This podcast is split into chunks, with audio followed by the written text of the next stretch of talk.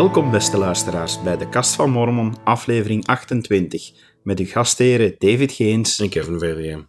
Kevin, het is weer veel te lang geleden. Hè? Het is veel te lang geleden, maar er is ook van alles al gebeurd. Hè? Ehm, jij bent op vakantie geweest. Eh, ik heb al in het ziekenhuis gelegen. Mijn vrouw Eh, heeft in het ziekenhuis gelegen. Ook al, ja, juist. We hebben inderdaad een bewogen periode achter de rug. Inderdaad. Ik ben nog altijd aan het bekomen, dus ik heb van het weekend in het ziekenhuis gelegen. Ik voel me ondertussen gelukkig al een pak beter. Zware darminfectie, niet plezant. Ehm zware antibiotica moeten krijgen, intraveneus. En ja, bekomen, hè. Ja, ik hoop dat je je inmiddels al wat beter voelt. Ja, dat wel. Ik hoef gelukkig niet meer twintig keer op een nacht naar het toilet te crossen. Dat is ook al een, eh, een plus. Dat zal zeker wel een plus zijn. We gaan, we gaan over andere lopende zaken praten. Ja. Flauw, plezante. Ja, maar eh, ik realiseer mij dat dit eigenlijk de eerste podcast is die we doen na de algemene conferentie. Waar dat we toch een hele hoop ja, voorspellingen rond hadden gedaan. Hè? Ja, en sommige hadden we juist, hè? Ja, er zaten er een paar bij die echt zo nagel op de kop waren. Ja, Dat, de eh, verandering absoluut. van de naam van het koor Ja, was er eentje van. Eh, wat hadden we dan nog dat we ja juist voor, de voor de luisteraars, het is uiteindelijk de Tabernacle Choir at Temple Square geworden. Ja, ja, ja. Wat hadden we dan nog dat we juist zaten? Er was er nog eentje. Ehm, We zaten met de verkorting van de diensten, waar dat we het zo dadelijk Ja, ook nog gaan daar over gaan we het zo hebben. dadelijk over hebben. En ik was nog op de derde aan het denken. Ja, er waren er drie, hè. We hadden er, we hadden er drie juist, hè. Wat was het nu ook alweer? Wacht, hè. ik ga eens even gaan spieken wat, dat we, eigenlijk, wat dat we eigenlijk hadden eh, voorspeld. Van, ah ja, dat er duidelijk meer uitleg ging komen over de naam, over de naam van de kerk. Ja, daar is een uitgebreide toespraak door gegeven door onze president. En ja, ook dat de. ehm ach, Dat dan ben ik het kwijt. Dat, de, ehm, dat er ook meer ging gesproken worden over eh, bediening. Maar ja, dat, was, dat stond al quasi Ja, dat was, dat was een quasi zeker. boven water. Maar waarmee dat we er dus echt wel spot on zaten, was eh, dat het vanaf januari, dat onze kerkdiensten maar twee uur meer gaan duren. Hè? Ja, en laten we daar meteen eens wat dieper over ingaan. Ehm, we hebben het nieuwe schema gekregen. Het, het duurt maar twee uur meer. Ja. Dus het, En- is, het is nu telkens eerst 60 minuten avondmaalsvergadering. Dat Dus is al een verkorting van 10 minuten. dat is hè. 10 minuten korter. En, en, en laat ons meteen daarop dieper ingaan. Denk jij dat er dan maar twee sprekers niet meer zullen zijn? Goh. eh, Want ze leggen toch ook de nadruk op minder aankondigingen en zo, minder van die dingen, dat dat meer op andere momenten komt. Want ja, 10 minuten minder. Normaal gezien heb je een spreker van 5, 10 en 20 minuten. Dus drie sprekers. ja, ik Of denk, vijf, ik denk, ik denk dat, dat, eigenlijk, dat dat eigenlijk meer een lokale gewoonte kan zijn hier en daar. Want eh, daar heb ik toch ook al verschillen in gemerkt naarmate ik rondreis. Ja. Eh, Het hangt ook af van de nood. Als bijvoorbeeld, ik zeg maar wat, de tempelpresident en zijn vrouw langskomen, kan het best zijn dat je twee sprekers hebt en dat de, dat de echtgenote 15 minuten spreekt en dat de rest van de tijd ingevuld wordt door de tempelpresident bijvoorbeeld. Is niet ongebruikelijk. Als men nu inderdaad de aankondigingen weglaat, dan, dan denk ik dat de bediening van het avondmaal zelf, met, met eh, het openingsgebed en de lofzangen erbij, 15 à 20 minuten zal, zal in beslag nemen. Ja, zoiets. En dat wil dan toch zeggen dat je toch nog altijd 40 minuten overhoudt. In kleinere units gaat dan natuurlijk, ja, gaat de avondmaal een heel pak sneller rondgedragen worden. Ja. Ah, ah, ah. Maar ja, als het dan toch nog 40 minuten blijft, dan, dan zijn dat twee grote spreekbeurten, hè, Ja, om het zo te noemen. Dus ik weet nu niet of dat de 10 minuten korter, eh, die, die kan je, ja... eh, alleen al het weglaten van de aankondigingen is toch al vijf van die 10 minuten teruggewonnen. Ja, nee, dat is ook wel waar. Dus ja, ik denk, denk dat dat voornamelijk zal overgelaten worden aan, aan de bisschoppen zelf. eh. dat lijkt mij ook het meest logische. Dan Want daar is niks over gezegd, hè? Nee, maar naar de praktische invulling waren we toch aan het kijken naar wat ehm, de ringpresidia daarover gingen beslissen, wereldwijd. Want op welk uur dat een dienst dan effectief begint, zij dan nu om 9, 9 uur 30, 10 uur, blijft uiteindelijk een blok van 2 uur. Maar de exacte invulling ervan, ehm, nee, nee, niet de invulling, maar het exacte aanvangstijdstip, ja, dat staat nog niet vast. Het is niet dat de profeet gezegd heeft van en we gaan allemaal om tien uur s morgens beginnen. Dat is sowieso niet mogelijk, hè, want je hebt wijken die eh, een gebouw delen, bijvoorbeeld. Wat dus dat er- juist dat van. Ja. Dus dat gaat inderdaad niet zomaar om, om iedereen echt op hetzelfde uur te laten beginnen van... Ik heb er al met een aantal mensen over gesproken. En eh, als, als je kijkt van, van... Ik heb met een aantal bisschoppen ook gesproken. En dan zie je dat, dat er sommige leden... En voor alle duidelijkheid, ik heb dan nog alleen maar gehoord bij leden die zeggen van... Eh, joepie, een uur langer slapen. Maar dan omgekeerd, ik denk dat dat toch niet aangemoedigd gaat worden. Omdat... eh, Men zegt nu wel heel duidelijk van kijk, we verkorten zodanig dat er meer focus kan liggen op eh, samen zijn met het gezin, met, met, Ja. met de thuissituatie, Een thuisstudie ook, hè. de thuisstudie. Een heel belangrijk aspect hieraan ook, hè. Ja, dus in die zin, en nu speculeer ik, is mijn eigen logica, als je dan het uur dat je wint een uur later begint, dan denk ik dat er niet veel gaan zijn die dat, dat uur op voorhand gaan winnen door Ja. te spenderen aan zoiets als thuisstudie. Waarschijnlijk. moest ik, laat ik het zo stellen van, moest ik ringpresident zijn, in dat, in Mhm. dat eh, liedje, ja, ik zou het op tien uur houden, om, om ook eens wat meer eh, op de middag te kunnen eindigen. Ehm, Wat denk ik vooral voor eh, gezinnen met heel jonge kinderen heel aangenaam zal zijn. Omdat, ja, wij hebben bij ons lokaal dan, hebben we, vroeger hadden we eerst priesterschap, dan zondagschool, dan de avondmaalsdienst. En de kinderen waren zo rumoerig als dat maar kon zijn, want die hadden honger. Die waren gewend om om 12 uur te eten, of om 12 uur, ehm, ik zeg maar wat, ehm, te eten en dan een dutje te kunnen doen. Ik denk dat dat voor gezinnen met kleine kinderen toch wel een serieus verschil maakt. Ja, waar, waar ik ook aan denk, wat, wat ik een, een geweldig pluspunt vind, is dat als het nu stopt om 12 uur, dat het ook veel meer toelaat om familiecontacten te onderhouden. Ik heb al een aantal keren met de vervelende situatie gezeten dat mijn familie, en de rest van mijn familie, is dan niet gelovig, Mhm. heeft dus niks met de kerk te maken, maar dan zegt van kijk, op zondag eens samenkomen, om 's middags samen iets te eten en een leuke namiddag samen te hebben. Als er zulke uitnodiging komt en je moet dan zeggen van ja, maar wij zitten tot één uur in de kerk, En je moet dan nog reizen naar. en je moet dan nog reizen naar, dan wordt het al makkelijk twee uur. Ja, dat is toch al een beetje laat om nog te gaan middageten Ja. samen. Terwijl dat tijd eh, doorbrengen met familie, dat dat juist een van de dingen is die zo fijn zijn om op een sabbatdag te kunnen doen. Hè. Juist, juist. Dus laat ik het zo stellen. Ik hoop echt dat het op tien uur beginnen blijft. Van, Ja. wat, wat mij betreft, van, er zijn dan sommigen die zeggen van ja, misschien moeten we de gelegenheid nemen om het zelfs nog een uur vroeger te laten beginnen en dat van 9 tot 11 te zetten, zodanig dat het echt enkel maar een voormiddagactiviteit wordt. Ja. Dat je altijd tegen de middag, hè, want ja, je moet altijd, hè, soms moet je blijven hangen, er zijn nog wat taken die je moet doen. Maar dan denk ik dat het voor sommigen weer moeilijk wordt met een aantal vergaderingen die gepland worden op voorhand en zo. Ja. Ja, dan wordt het toch voor diegenen die leiding geven, wordt het misschien weer wat moeilijker. Het wordt wat moeilijker qua openbaar vervoer. Dus vooral het openbaar vervoer. Want ehm, het staat niet meer op onze agenda vandaag, maar het, er is ehm, een nieuw kerkgebouw in Gent, waar dat wij naar de kerk gaan, komt er.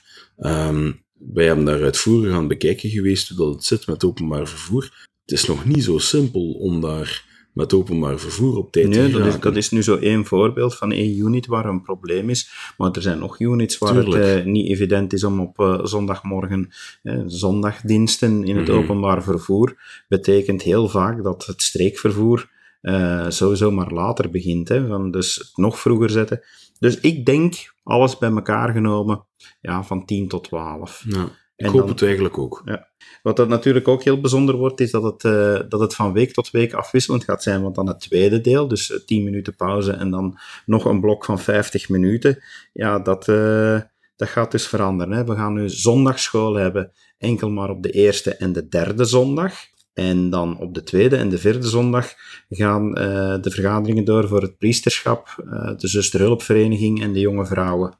Ja, en, de, en het organistpriesterschap ja, zit dan ook nog samen. Het is niet dat die bij de ouderlingen ehm, terechtkomen. Hè. Die hebben ook nog een, een eigen les op dat moment. Ja, ja. Ja. inderdaad. Ehm, nu, voor de zondagschool verdwijnt er wel iets. En ik ben zondagschoolpresent op dit moment. Ik was er eerlijk gezegd van geschrokken. De evangelie beginse klas verdwijnt. Verdwijnt die volledig? Die verdwijnt. Ehm, men gaat ervan uit dat ehm, onderzoekers ineens mee in de eh, gewone eh, zondagschool voor volwassenen gaan zitten. En dat vind ik ergens van een gemis. Omdat je hebt een heel speciale setting in de evangelie beginselklas. Je zit daar echt in een klas waar dat je, als je daar les geeft, dat je zegt van, goed, we geven vandaag les over onderwerp X, maar daar komen woorden, terminologie in voor, die, ja, iemand die daar voor de allereerste keer is, die gaat zoiets hebben van, ik weet niet wat dat is.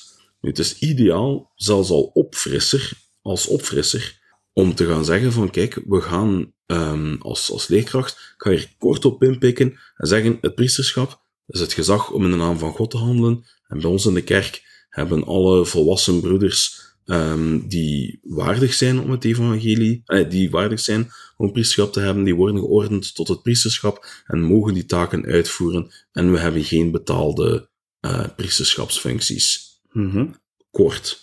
Maar dat is een herhaling voor degenen die misschien die les gemist hebben, die voor de allereerste keer komen. Maar als je dan in een zonneschool zit en je gaat bijvoorbeeld, ik zeg maar wat, het Oude Testament gaan doen, je komt aan het hoofdstuk waar Mozes van de Heer de instructie ontvangt van neem uw broeder Aaron, kleed hem met de klederen van het heilig priesterschap.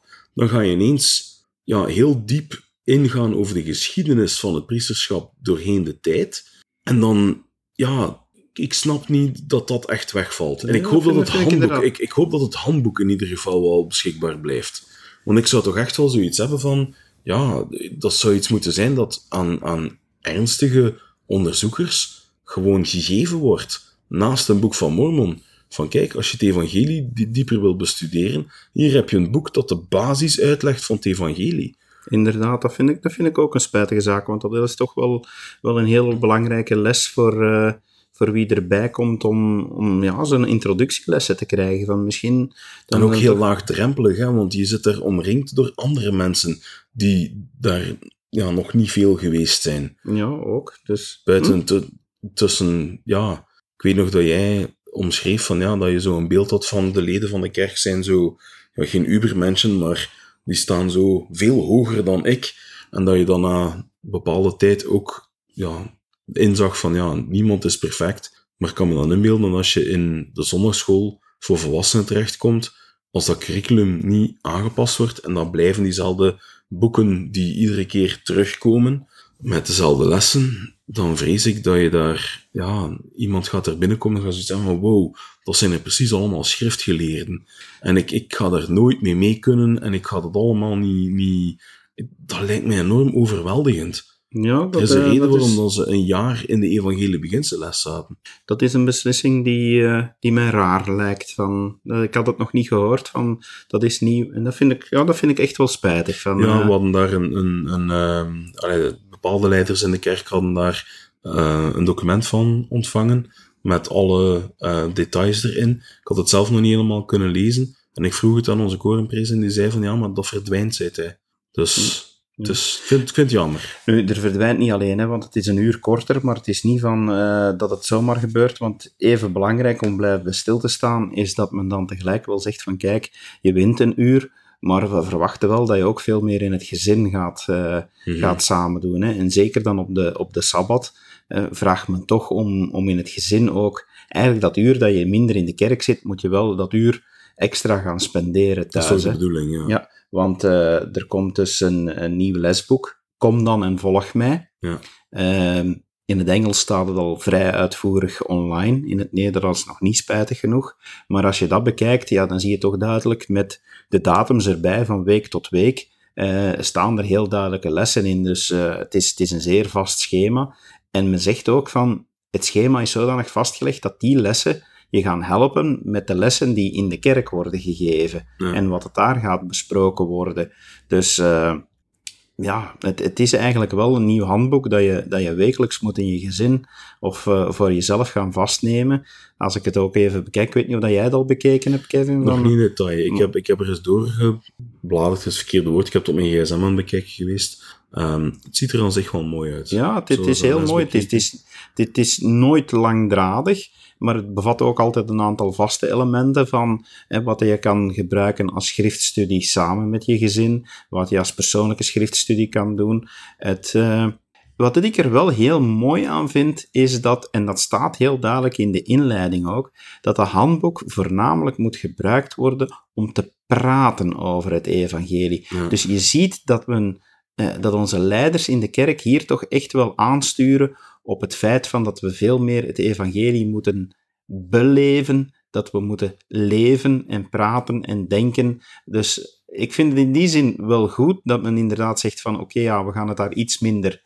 ex cathedra gaan verkondigen, Mhm. eh, van vooraan in de kerk, en je gaat er meer zelf mee bezig moeten zijn. Van, dat, vind ik, dat vind ik wel een heel positief Dat vind punt. ik heel positief, want ik weet nog dat ik een eh, gemeente bezocht, eh, of een wijk, het was een wijk, en het viel mij op in priesterschap. Ik was een van de weinige ehm, broeders die ja, zijn hand opstak, dingen zei, en dan heb ik zoiets van, je zit hier toch met een aantal broeders, ook nieuwe broeders, had ik begrepen. En dan, ja, die praten niet echt mee, die durven dat niet, of... Ja, maar iedereen is nu ook anders gebekt. eh, Iedereen is anders gebekt, dat weet ik. Maar Zel- zelfs, zelfs leden die er tien jaar zitten van, ik kan zo met mijn ogen dicht zitten, zeggen van wie bij ons in de wijk op de zondagschool eh, op ieder moment zijn hand zal omhoog steken om proberen iets te zeggen. En mensen die je denkt van, tja, hebben die een stem als ze plots Ja. toch wel iets zeggen. Ja, ik Dus- weet wat je bedoelt. Dus ja, dat, dat lijkt me nu, dat is gewoon des mensen van, dat, dat Mhm. lijkt me nu nog niet zo abnormaal. Maar het zal boeiend worden, eh, die veranderingen. Ik, eh, ik kijk er wel naar uit van en ik hoop dat het echt wel, wel zal slagen, Ja. want we zitten in een periode dat er wel heel veel verandert. Dus, eh, Ja, en, en dat brengt me eigenlijk bij onze profeet, president Nelson. die heeft weer een strafuitspraak gedaan. Wel straffe uitspraken van, dat is, eh, eh, ik vind zijn bijnaam tegenwoordig van Hustle M. Nelson, vind ik, eh, vind ik best wel leuk. Ik wil, hem daar, ik wil het helemaal niet oneerbiedig zeggen, want ik hou enorm van de man en zijn, zijn voortvarendheid klinkt misschien ook niet zo goed, maar zijn enthousiasme, zijn, Ja. zijn gedrevenheid, dat was het woord waarnaar ik zocht, die hij toch heeft op zijn gezegende leeftijd al van... Ja, absoluut. Ja, ongelooflijk. Maar naar welke uitspraak refereer jij dan? Van? ja, die over de vitamintjes. Ja, ja, ja, ja. Ehm, president Nelson heeft eigenlijk, in, om het kort samen te vatten, heeft eigenlijk gezegd van, luistert, zegt hij, als je denkt dat de Heer zijn kerk al volledig tot in zijn totaliteit hersteld had, zegt hij, houd u dan maar vast, zegt hij, want er gaat nog van alles veranderen. Eh, wacht maar tot volgend jaar en het jaar daarop en het jaar daarop. Zie maar dat je vitamine genomen hebt en dat je er klaar voor staat. ja, want hij zegt het heel letterlijk van, van eh, eet, je, eh, eet je vitaminepillen, zorg dat je voldoende rust. Het, het gaat heel opwindend zijn. Of beter gezegd, als ik het even mag quoten in het Engels, eat your vitamin pills, get your rest, it's going to be exciting. Nu, die quote is niet origineel van hem? Nee? Nee, Oh, dat nee. wist ik niet. Nee, ik heb dankzij een paar vrienden ontdekt dat die quote dat die van iemand anders komt. En ik krijg daardoor nog meer ontzag van onze profeet. Ah ja, van wie komt die dan? Ja, die is de eerste keer is die gebruld in de ring, vlak na een worstelwedstrijd, waarin onze goede vriend Hulk Hogan zijn, te- zijn komende tegenstander uitdaagde met deze woorden. Eat your vitamin pills. Get your rest. It's going to be exciting. Dus ik denk dat, ik denk, ik denk dat onze profeet stiekem s'avonds naar de worstelwedstrijden kijkt. Ik vind het idee zo grappig. Ja, maar toch, eh, je ziet van, je moet, je moet connecties leggen. Van, Ja, ja, van- ja. van- het, is, het is soms leuk om, om quotes te gaan opzoeken op het internet en te kijken van, is dit origineel of is dit niet origineel? Nee, maar het was, het was eh, in die zin, voor diegenen die het eh, nog niet zouden gezien hebben, er staat eh, een YouTube-filmpje, en we zullen er naar linken in onze show notes, een interview met president Nelson, waar hij, de- waar hij inderdaad aankondigt van, you ain't seen nothing yet. Ja. Om, het, om het zo uit te drukken. Maar wat ik ook heel leuk vind, en daar gaan we ook naar linken, is naar het interview met zijn vrouw. ja, daar had ik ehm, iets van zien passeren ehm, over hoe het is om ja, zijn echtgenote te zijn en hoe dat zij hem bezig ziet terwijl dat hij ja, met al die veranderingen bezig is. Ja, en, en vooral wat er, een paar dingen die er mij van bijblijven, is dat zij zegt van... ehm, ze zegt heel duidelijk van, ik zie nu aan mijn man, en dan parafraseer ik haar een beetje, maar zij zegt dus, ik zie nu aan mijn man dat hij eindelijk losgelaten is. Dat de dingen waarmee hij al jaren bezig was, die hem al jaren bezig hielden, dat hij daar nu mee naar buiten kan komen. Ja.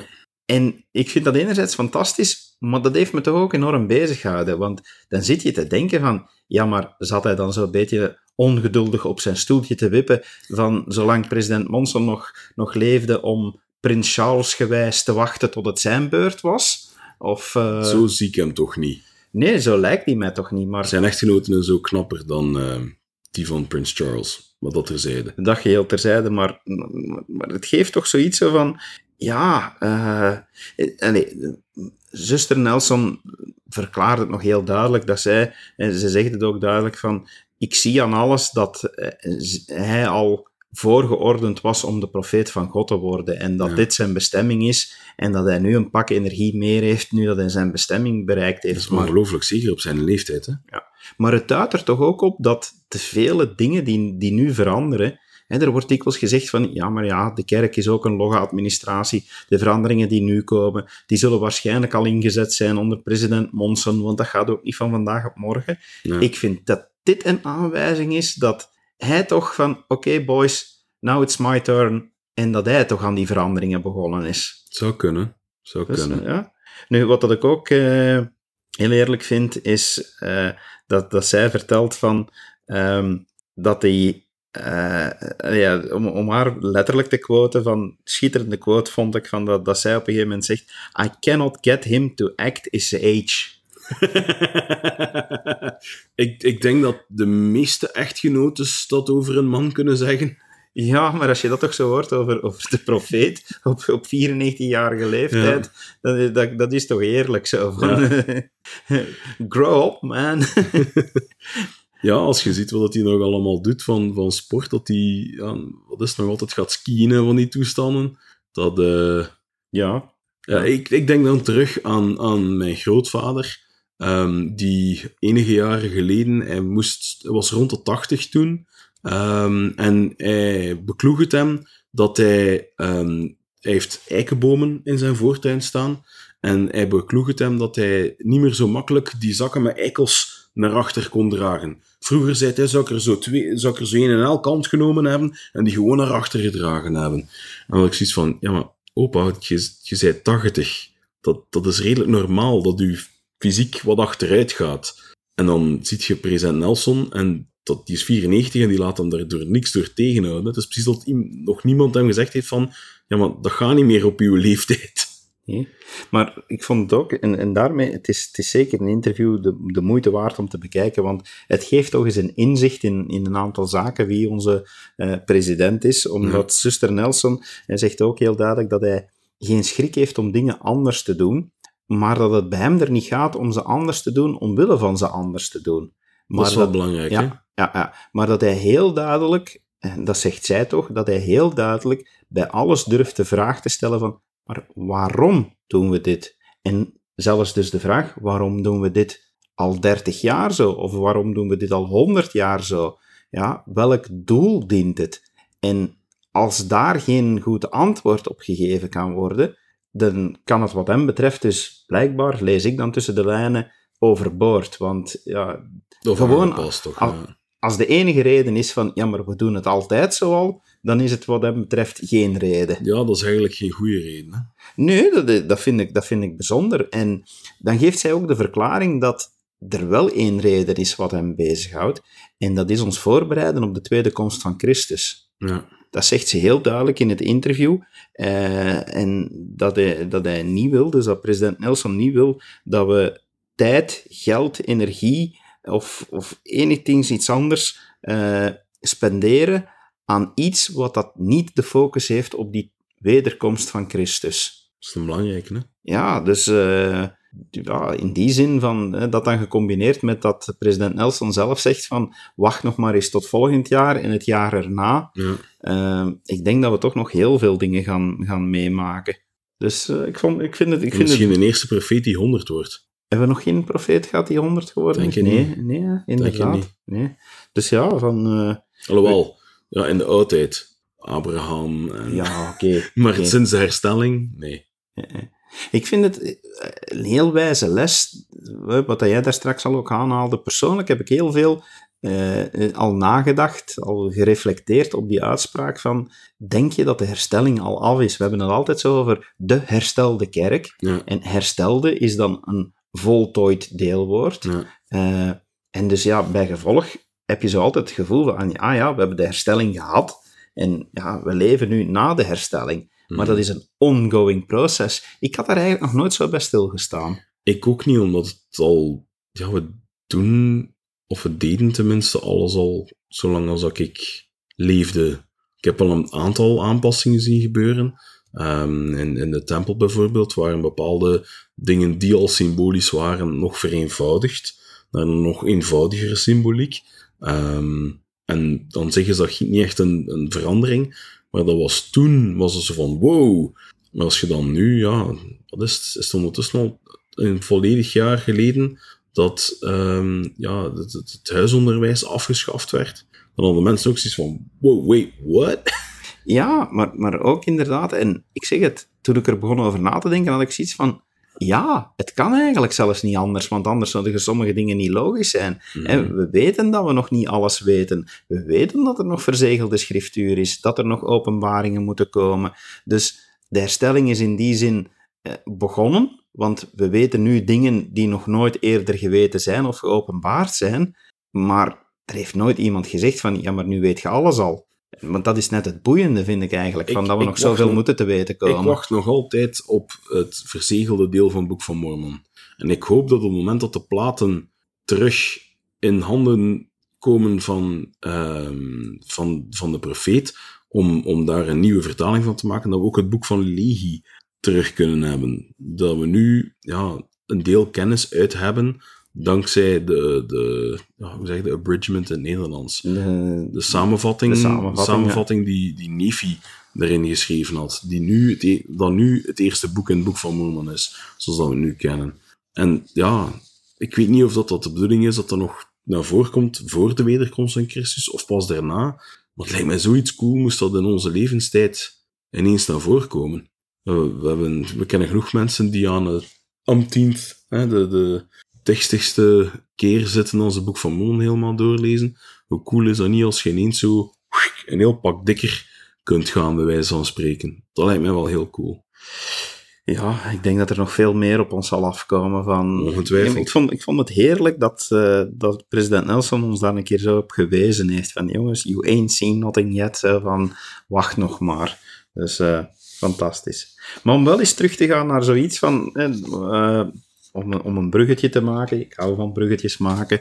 ehm, dat, dat zo een gebruik is. Dat, ja, want we doen het al zo lang. Mhm. Eh, en een vraag die ik me toch al eens om persoonlijke grooming reasons heb gesteld is van, hoe zit dat nu met baarden? Dat Ja. is ook weer zoiets van, hè, we durven al af en toe zo een keer eens van die, die gewoontes die in onze kerk bestaan, durven we een keer eens gaan ontleden. Hè, van, Ja. hoe, hoe zit dat nu met baarden? Want ik moet zeggen, toen ik eh, gedoopt werd en dat ik eh, kort nadien eh, een leidinggevende taak kreeg, dan werd er mij toch ingefluisterd, want op dat moment droeg ik een ringbaard, werd er mij ingefluisterd dat die moest verdwijnen. Ja.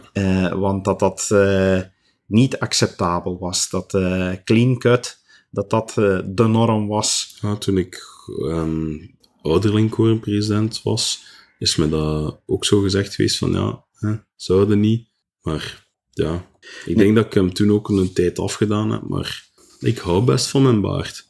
Ehm, en ik, ja, nu heeft het mij de laatste paar dagen aan tijd on, on, ont- eh, ontbroken.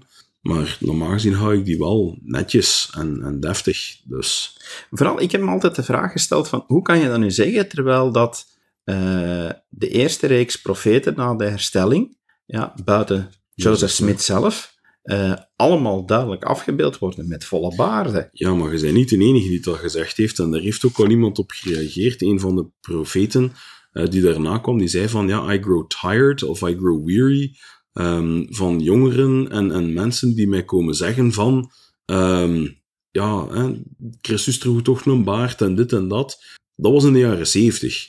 En dan zei hij ook van, ja, het staat wel gelijk. Momenteel een baard hebben is zo, ja, de hippiecultuur en dat lang haar. En om het met een lambiks te zeggen, dat langharig wegschuwtuig. Ja, en weet je wie dat... Ik heb dus wat research gedaan. En weet je wie dat dat gezegd heeft? Dat langharig wegschuwtuig. Nee, maar van inderdaad dat het symbolen zijn van hippie en drugculture. Eh, Nee? hij was eh, apostel op, dit, op dat moment. Hij is nu president Oaks.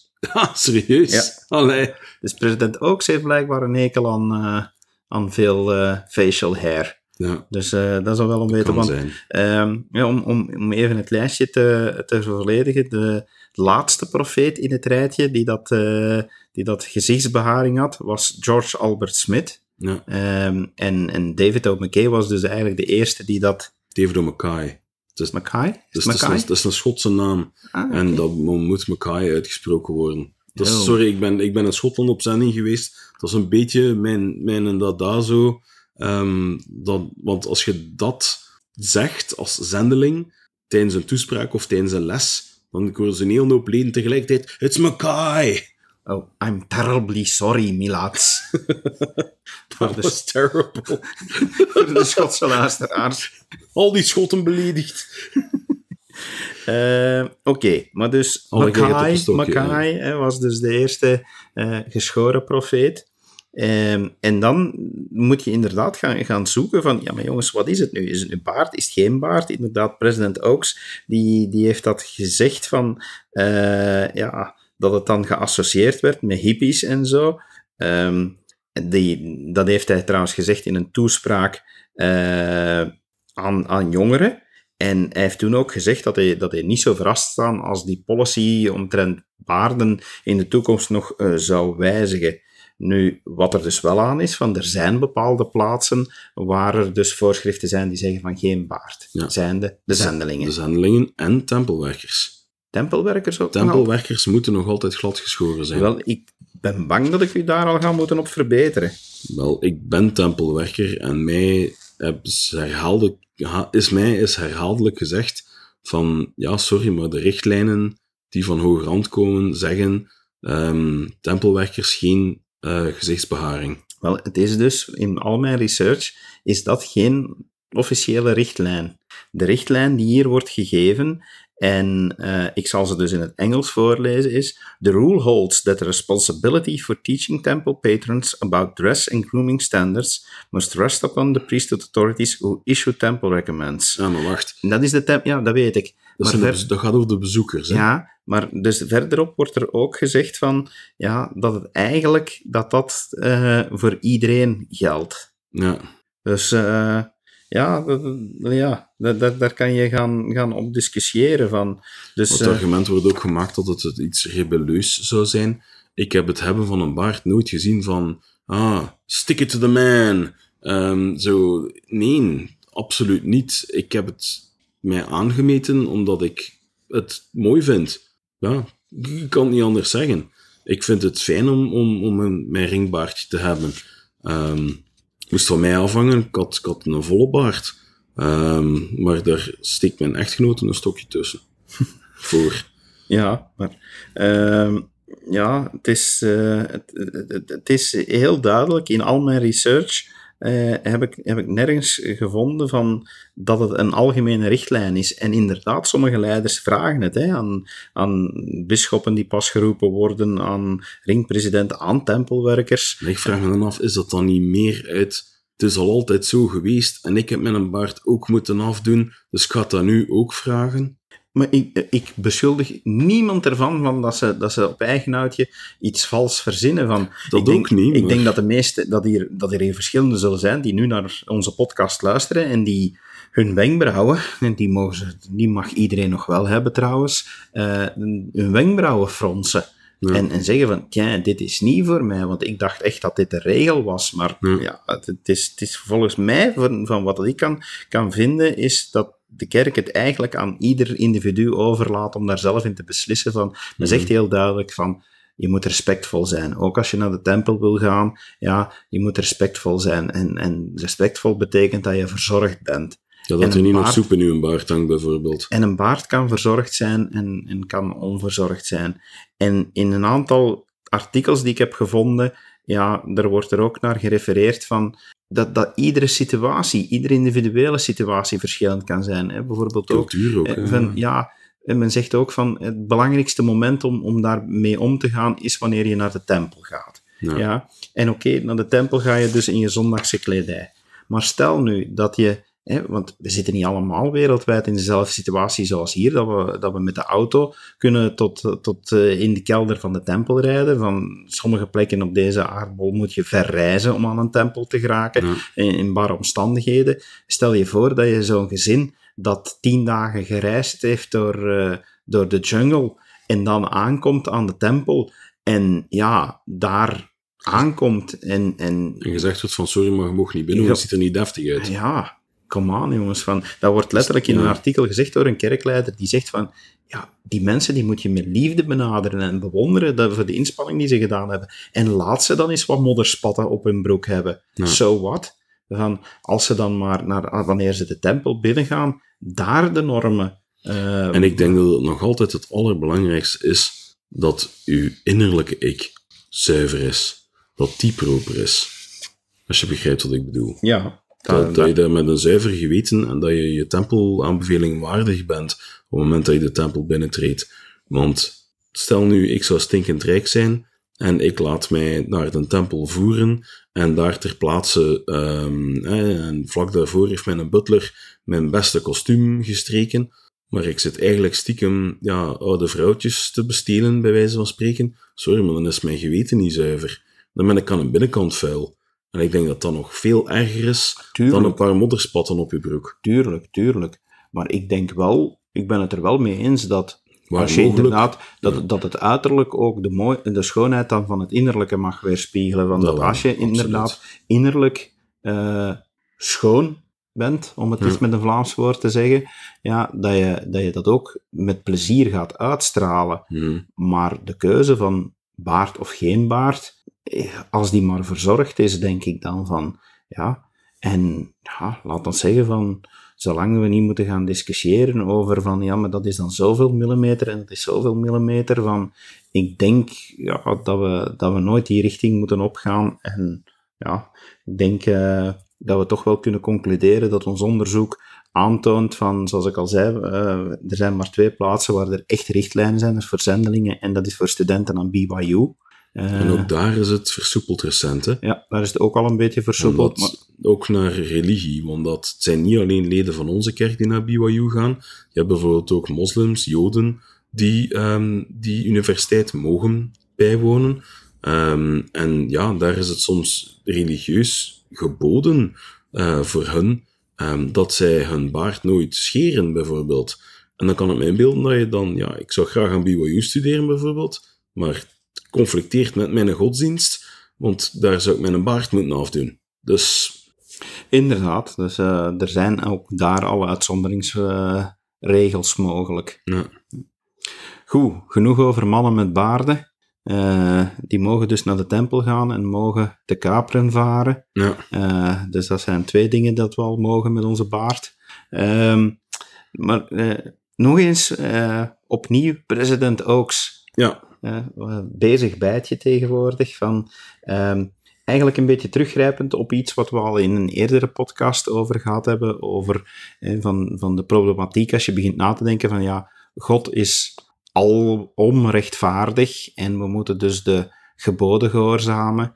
En de andere uitspraak, God is een en al liefde. Dus eigenlijk moeten we alles kunnen aanvaarden. Ehm, president Oaks heeft een heel mooie toespraak gegeven aan BYU Idaho, een devotional, ehm, waarover, het, waarover hij het daarover heeft en het evenwicht daartussenin. En dat hij duidelijk maakt van dat wat dat God betreft, dat die twee dingen perfect in overeenstemming zijn.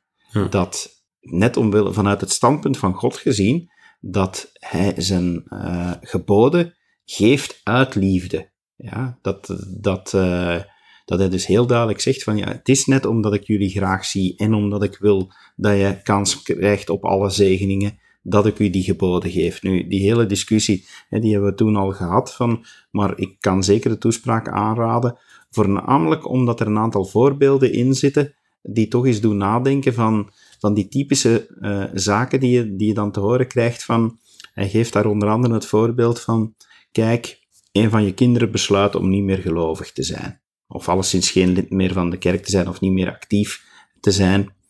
En uh, ja, krijgt een, een, partner en beslist om met die partner gewoon te gaan samenwonen. Ja. Oké, dat is niet volgens de normen uh, van onze kerk, of zelfs beter gezegd, dat is niet volgens de geboden van God. Ja. want die zegt heel duidelijk ja, dat het, uh, het bedavontuur pas kan wanneer je getrouwd bent. Zegt hij dan van, moet je dan als ouder gaan zeggen van, oké, we organiseren een familiefeest en alle kinderen zijn welkom, behalve jij. Want jij volgt de geboden van God niet. Ja.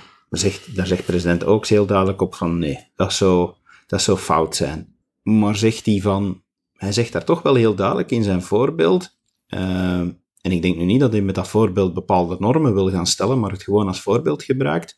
Maar dat hij zegt van, dat je omgekeerd moet, moet je evenmin aan het andere uiterste zitten en zeggen van, ja, uit liefde voor mijn kind, want ik zie mijn kind doodgraag, van, ja, uh, ga ik er maar alles van accepteren. Hij zegt van, de uiterste, de beide uitersten in deze situatie zijn fout. En als voorbeeld van het andere uiterste zegt hij dan van, ja, eh, op zo'n moment, stel je kind vraagt, ja, ik kom wel over, maar mag ik, mag ik blijven in het ouderlijk huis slapen en mag mijn partner bij mij slapen? President ook zegt van, dat hij daar een perfect evenwicht zou vinden van dat je als ouder zou zeggen van, kijk, ik zie u graag, je bent uiteraard van harte welkom, ik wil u zelfs erbij op het feest, en ja, je mag blijven slapen, maar ja, jij en uw partner gaan wel in aparte kamers slapen als je in mijn huis slaapt, want ik wil dat in mijn huis geen dingen gebeuren die zo rechtstreeks tegen het gebod van God ingaan. Kan ik inkomen.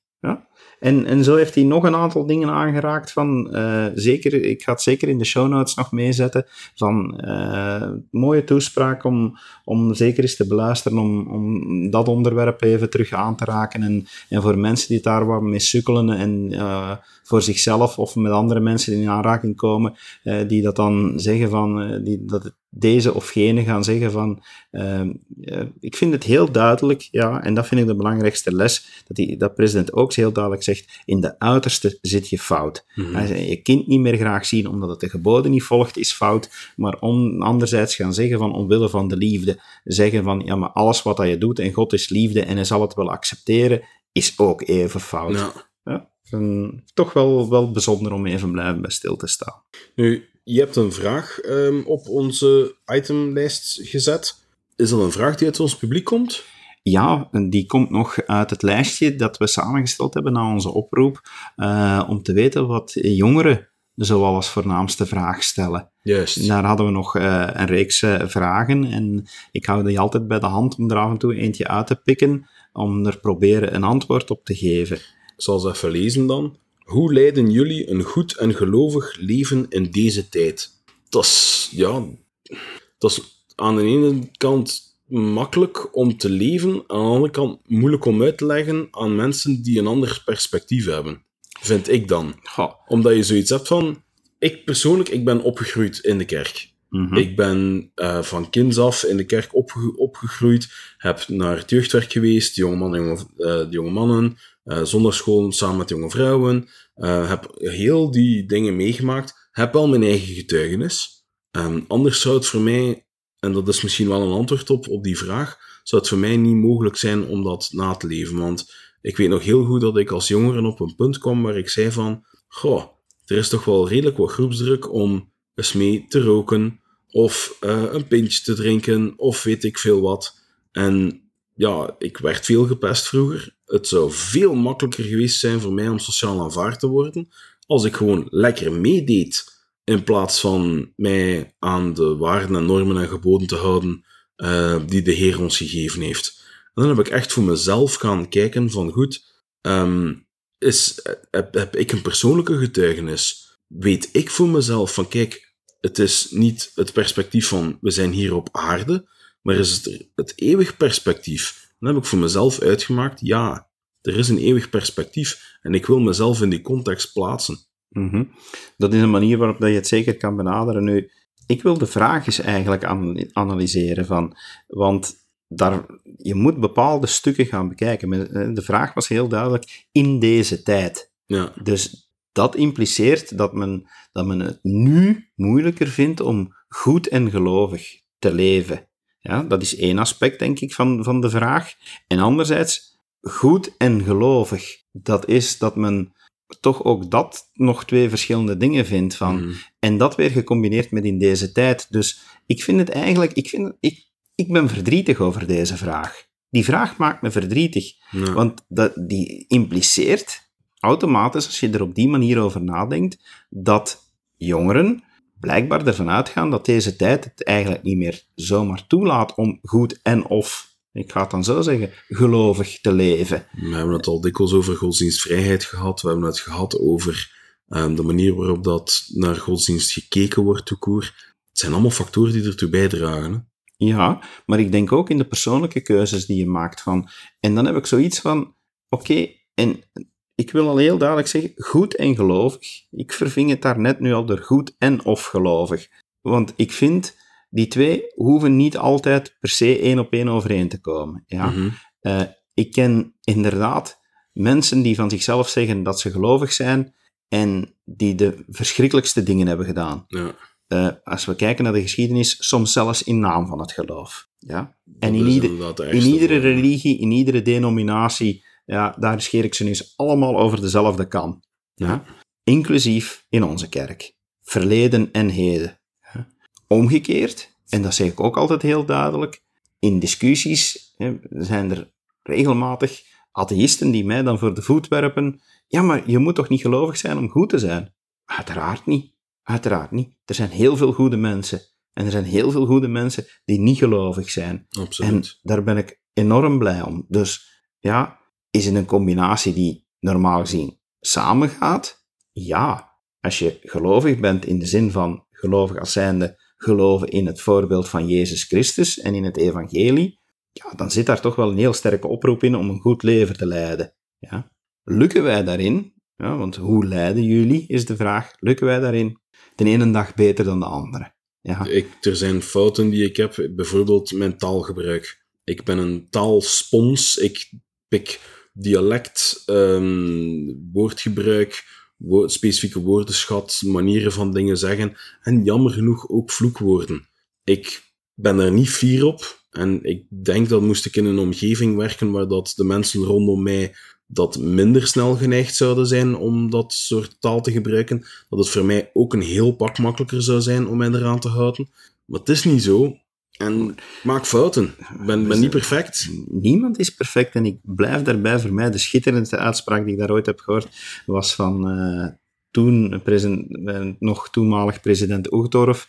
Die zei van, ja, wie de kerk beschouwt als een showroom waar dat allemaal blinkende nieuwe wagens staan, ja, die gaat zo teleurgesteld worden, want we zijn uiteindelijk een garage waar defecte wagens binnenkomen om hersteld te worden Ja. Schitterende beeldspraak. Dat ga ik nooit vergeten. En, en zo is het ook. Hè, van, en je refereerde daar straks ook aan van toen ik eh, bij de kerk kwam, had ik echt ook zoiets van: oh, heilige, hoe moet ik ooit heilig worden? Eh, jongens, we zijn allemaal, eh, om het dan eens eh, op bijbelse manier te zeggen, arme zondaars. Maar we proberen wel en we doen ons best. En in deze tijd, ja, dat wordt ook dikwijls bediscussieerd in onze kerk, zeker naar jongeren toe. Is het nu makkelijker, moeilijker? Ik denk wel dat er heel veel omstandigheden het moeilijker maken. Van, eh, vroeger was het meer een evidentie, dan werd het, dan werd het gegeven, maar dan werd er ook minder over nagedacht. Nu zijn diegenen die dat ervoor kiezen om een gelovig leven te leiden, er zich dan meer van bewust. Is het meer een bewuste keuze? Mm. Is het makkelijk? Nee, het is niet altijd makkelijk. Dat, dat is een feit. En ja, hoe leiden jullie dat, om, om naar dat stuk van de vraag te gaan?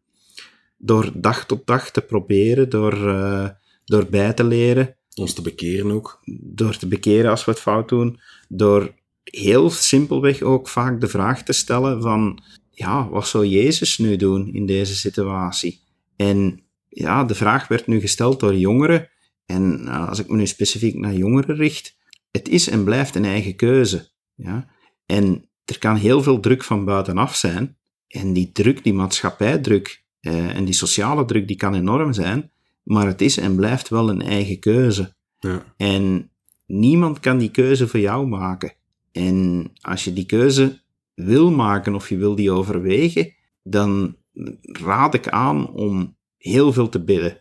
Want uiteindelijk, je kan, ik zou kunnen zeggen van, ja, je kan bij zoveel mensen te raden. Uh, je, kan, je kan ook binnen onze kerk nu tegenwoordig op zoveel manieren bij ons aankloppen, een boek van Mormon aanvragen, chatten met zendelingen, whatever. Maar de plaats waar je terecht moet en waar wij inderdaad ook constant onze kracht vandaan halen om proberen dat goed en gelovig leven te rijden, ja, dat is onze hemelse Vader. En, en dankzij de kracht van de Heilige Geest. En daar geraken we in tune mee, daar chatten wij mee door te bidden. Ja. Dus uh, aan, aan de jongeren die mij deze vraag stellen, kan ik alleen maar zeggen van ja, bid, bid erover. Op jouw manier, hoe je moet bidden, moet niet eens voorgeschreven worden van leg gewoon je hart voor aan, aan, aan, aan God, aan onze hemelse Vader. En ja, maak het eens stil in je hoofd en in je hart en, en luister er eens naar. Daar begint alles mee, denk Ja. ik. Allee, dat is toch voor mij het antwoord op deze vraag. Absoluut. Ik weet niet of, wat advies dat jij nog aan jongeren zou meegeven, Kevin. Ehm, ik zou zeggen van, wees niet bang voor de reactie van anderen. In die zin, ik had het daarnet ook al over het eeuwig perspectief. Laat je niet tegenhouden om, als je dat verlangen hebt, om meer te weten over het evangelie. Als je zegt van, dit boeit mij, laat je niet afschrikken van, ah, maar wat gaan mijn vrienden zeggen? Want ik kan u beloven, het is waar, maar bedenk voor jezelf, als het waar is, dan is dat inderdaad wel de moeite. Want als ik dan ga kijken naar het eeuwig perspectief, dan hebben de keuzes die je hier op aarde maakt, ja, heel veel weerslag op wat je eeuwig, eh, hoe je eeuwig zal verder voortgaan. En dan is dat een van de belangrijkste keuzes die je kan maken in heel je leven. En dan is het echt wel nuttig en noodzakelijk dat je, als je er die aantrekking tot voelt, dat je dat voor jezelf gaat verkennen. Je hoeft dan niet aan de grote klok te hangen, maar laat je er zeker niet door afschrikken. Hm, inderdaad. En als de vraag wordt opgevat als zeer specifiek gericht naar ons als heiligen der laatste dagen, eh, ook wel gekend als mormonen, maar mag zo niet meer genoemd worden. Maar we plaatsen het dan toch even in de kleine lettertjes. Het gebruik van deze term is volledig voor eigen risico. Uh, dus uh, ja, dan, dan zeg ik van, wij zijn geen rare, abnormale mensen. Wij zijn eigenlijk gewoon heel normaal bezig met ons Mhm. alledaagse leven, maar ja, wat dan misschien dan toch wel, wel bijzonder is, en dat kan ik dan toch, eh, eh, van, in tegenstelling tot wat jij daar straks vertelde, als zijnde geboren in de kerk, terwijl ik dan als bekeerling, ja, kan ik daar alleen maar op zeggen van, ja, met toch dat, dat kleine verschil dat het niet iets is wat dat enkel op zondag leeft. Ja. Eh, en wat dat in ieder aspect zit. En dat ik mezelf er regelmatig positief op betrap, op het, eh, op het feit van dat ik even gedacht heb van, hmm, eh, hemelse vader, wat moet ik hiermee doen? Of eh, wat denkt je daarvan? Of ik zou dit willen doen. Dat, ja, zelfs al die kleine zinnetjes zijn voor mij kleine gebeden. Iedere keer als ik in communicatie ga met hemelse vader. En ik denk dat dat toch wel heel bijzonder is en dat dat, dat een typisch is wat, wat ons als heiligen de laatste dagen helpt om dat goed en gelovig leven te leiden, is dat we dat, we dat op ieder moment van de dag wel proberen te doen en dat dat eh, heel ons leven daarvan doorspekt is. Ja. Even terzijde, aangezien dat we dit nu afronden, ehm, als je erbij stilstaat van eh, what would Jesus do en wat zou Jezus doen, weet dan dat tussen de mogelijkheden ook, ehm, tussen de mogelijkheden ook zit, je eens goed flink kwaad maken, een zweep pakken en een hoop ehm, commerçanten mishandelen. Ja, maar ik, ik weet niet, Kevin, dit Dat voorbeeld. is een mopje. Dat is Ja, een ik weet het, ik weet het, maar we hebben het risico dat er, dat er toch eh, mensen zijn die dat luisteren en, en dat veel te letterlijk zouden nemen. En ik wil niet verantwoordelijk gesteld worden voor ik enige, niet, voor ik enige raids op, op winkels. En ja, van, eh, van, van morgen in de kranten staat Mormonen overvallen mediamarkt. Eh, nee, ik wil er niks mee te maken hebben. want de- deze uitspraak is volledig eh, op rekening van Kevin te schrijven, beste luisteraars. Ik distancieer mij er volledig van. Is het te laat om eh, mezelf er nog van te distancieren? Eh, nee, dit is, dit is out in the world. Van iedereen heeft het gehoord. Goed, als afronding wil ik nog een, een, shout-out doen, een Ja. dikke proficiat wensen. Ja, Aan, feestje. Ja, feestje, toeters, bellen, slingers, confetti eh, voor de wijk Den Bosch. ja, 25-jarig jubileum hebben ze gevierd. Eh, dat hebben ze daar heel fijn gedaan op 29 september. Proficiat eh, aan de heilige der laatste dagen van de wijk ten Bosch. Eh, het is heel fijn om te zien dat jullie al 25 jaar zo enthousiast bezig zijn. En de foto's die op de website stonden waren echt ook heel mooi om te zien hoe dat jullie dat samen gevierd hebben. En vooral dat er toch eh, de mensen die er 25 jaar geleden bij betrokken waren, eh, dat zij nu ook nog altijd aanwezig zijn en mee in de bloemetjes werden gezet. Eh, super, dus dikke proficiat. absoluut. feestje. Ja, eh, volgende keer eh, bij het 50-jarig bestaan, eh, nodig ons wel op voorhand uit, dat we weten waar dat we moeten zijn met onze, met onze camera en met onze microfoon. Dan krijgen jullie nog meer aandacht in waarschijnlijk dan aflevering 1192 van de Kast van Mormon. Hopelijk tegen dan wel, ja. Goed, ehm, daarmee zijn we eigenlijk aan het einde gekomen van deze Kast van Mormon. Zoals altijd, eh, laat uw commentaren maar komen. Daar genieten wij enorm van eh, op onze Facebookpagina. Eh, wat ook ons eh, altijd een plezier doet, is om een goede review te krijgen met een aantal sterren in iTunes. Liefst vijf. liefst vijf sterren en, en ook een leuke review is, is heel leuk. Een sterretje in Overcast als u dat gebruikt. Eh, en wat ons nog het meeste plezier doet, is als u anderen op onze podcast wijst en zegt van hé, hey, dat zijn daar nogal eens coole heiligen der laatste dagen. Eh, die twee, eh, ze zijn wel een beetje raar, maar toch wel de moeite om eens naar te luisteren. Absoluut. Het was leuk. Goed, dus we zeggen slaap lekker en tot een volgende keer. Dag.